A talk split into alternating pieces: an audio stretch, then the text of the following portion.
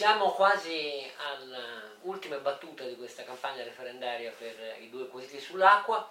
e quello che posso dire come presidente del Comitato Acqua Libera Tutti è che eh,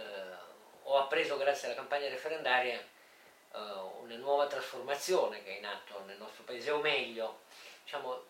l'ennesimo sviluppo di una trasformazione di lungo tempo in atto nel nostro paese, almeno questa è la mia impressione. Quando parlo di trasformazione intendo trasformazione innanzitutto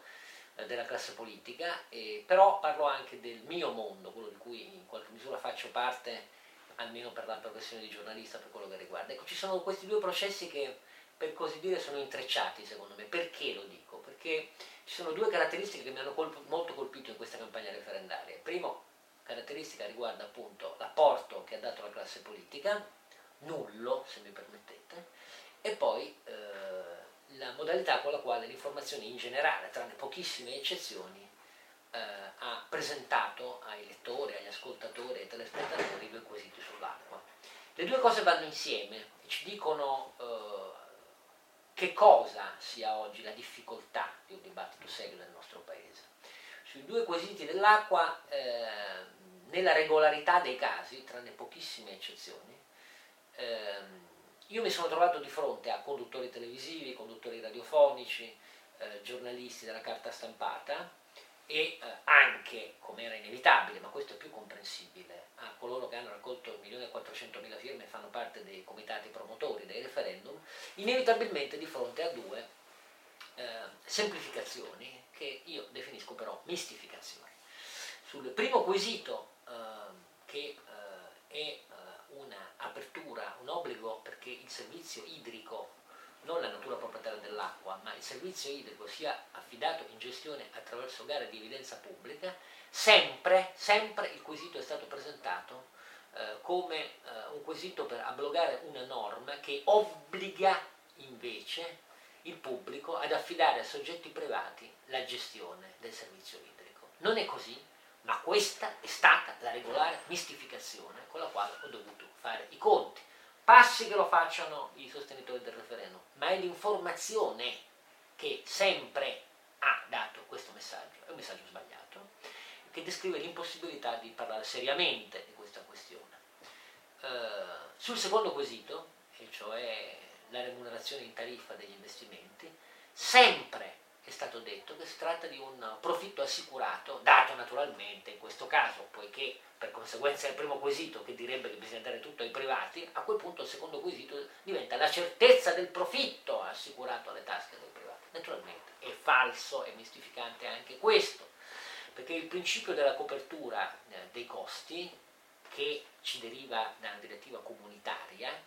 eh, nasce dal fatto di consentire a qualunque soggetto che partecipi a gare di evidenza pubblica,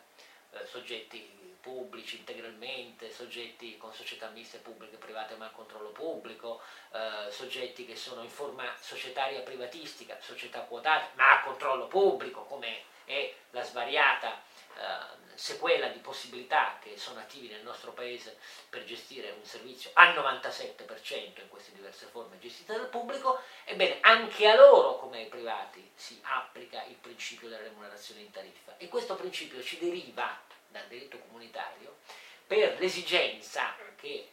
a livello comunitario è stata secondo me giustamente richiamata del fatto che in tariffa vi sia una componente che serve a remunerare i costi del capitale. I costi del capitale sono quelli che servono naturalmente, a cui ci si impegna per raccogliere i capitali, sia esso capitale di rischio, capitale di debito, visto che anche il pubblico ha inevitabilmente bisogno, se, serve, se continuerà a gestire il servizio idrico, a rivolgersi per esempio alle banche per fare investimenti, perché di denari quasi sempre non ne ha una società quotata a controllo pubblico è più facile eh, che non vada dalle banche se, perché nella sua natura societaria ha maggiori possibilità con conti più in regola del pubblico di rivolgersi al mercato dei capitali per farlo. Ecco, queste due dannate mistificazioni hanno caratterizzato l'intera campagna e di fronte a queste, mi dispiace doverlo aggiungere, eh, ha brillato l'assoluta assenza e incapacità dei politici che pure hanno scritto le norme di cui viene chiesta l'abrogazione tranne rarissime eccezioni, perché in loro è prevalso il puro atteggiamento politico di sparire dalla scena, sperando che questo aiuti naturalmente a non raggiungere il quorum, e per il resto disinteressandosi integralmente del merito della questione. La somma di tutti questi aspetti ci dà la fotografia di un paese che ha fatto un ulteriore passo avanti nell'impossibilità non di affrontare seriamente i problemi dell'acqua, che è una questione eh, molto importante, visto che il 30% degli abitanti del nostro paese, cioè circa 18 milioni, continuano a scaricare la loro acqua reflua nel mare senza depuratore e di questo il 97% responsabilità è dello Stato che gestisce le diverse forme del servizio, oppure del fatto che la metà di loro, e stiamo parlando comunque di altri 9 milioni eh, di italiani, ancora oggi non hanno un servizio fognario che funziona, e anche di questo la responsabilità è dello Stato, questioni serie, ma il problema è che non solo di queste questioni serie non si può più parlare seriamente, quando informazione da una parte, e politica dall'altra, attori del dibattito pubblico a tutti i livelli, rifuggono sistematicamente dall'avere rispetto per i fatti, da ogni logica quantitativa e da ogni metrica quantitativa per descrivere fatti e fenomeni, percentuali e distinzioni di che cos'è pubblico dal privato, questo è diventato un paese in cui questo referendum ci indica che per chi la pensa come noi c'è un duplice impegno. Prima che sul merito delle questioni, su cui continueremo a impegnarci, abbiamo la testa dura, siamo minoritari, c'è una grande questione di metodo, c'è una grande questione culturale, c'è una grande questione che riguarda gli strumenti quantitativi necessari a descrivere la realtà e che devono essere sempre condivisi, perché i fatti, se non li si descrive con strumenti quantitativi condivisi, diventano qualcosa di impalpabile, si trasformano in opinioni, ciascuna delle quali legittime, e opinioni che in questa maniera di dibattere diventano il monopolio di chi urla di più oppure ha più il controllo dell'informazione. Peccato che il controllo dell'informazione non equivalga all'identificazione che ne fa eh, l'opposizione attuale politica come Silvio Berlusconi. Silvio Berlusconi che cosa ha fatto in questa campagna referendaria? Mi sapreste dire qualcosa di significativo? Nulla. Il centrodestra ha detto che si uniforma alla volontà degli elettori e per carità, vorrà dire per esempio che il piano energetico lo faremo con una consultazione popolare e faremo decidere ai comitati circoscrizionali quando, dove, come e perché fare eh, quanto termoelettrico e quanto carbone, ma lo utilizzo come esempio. In conclusione,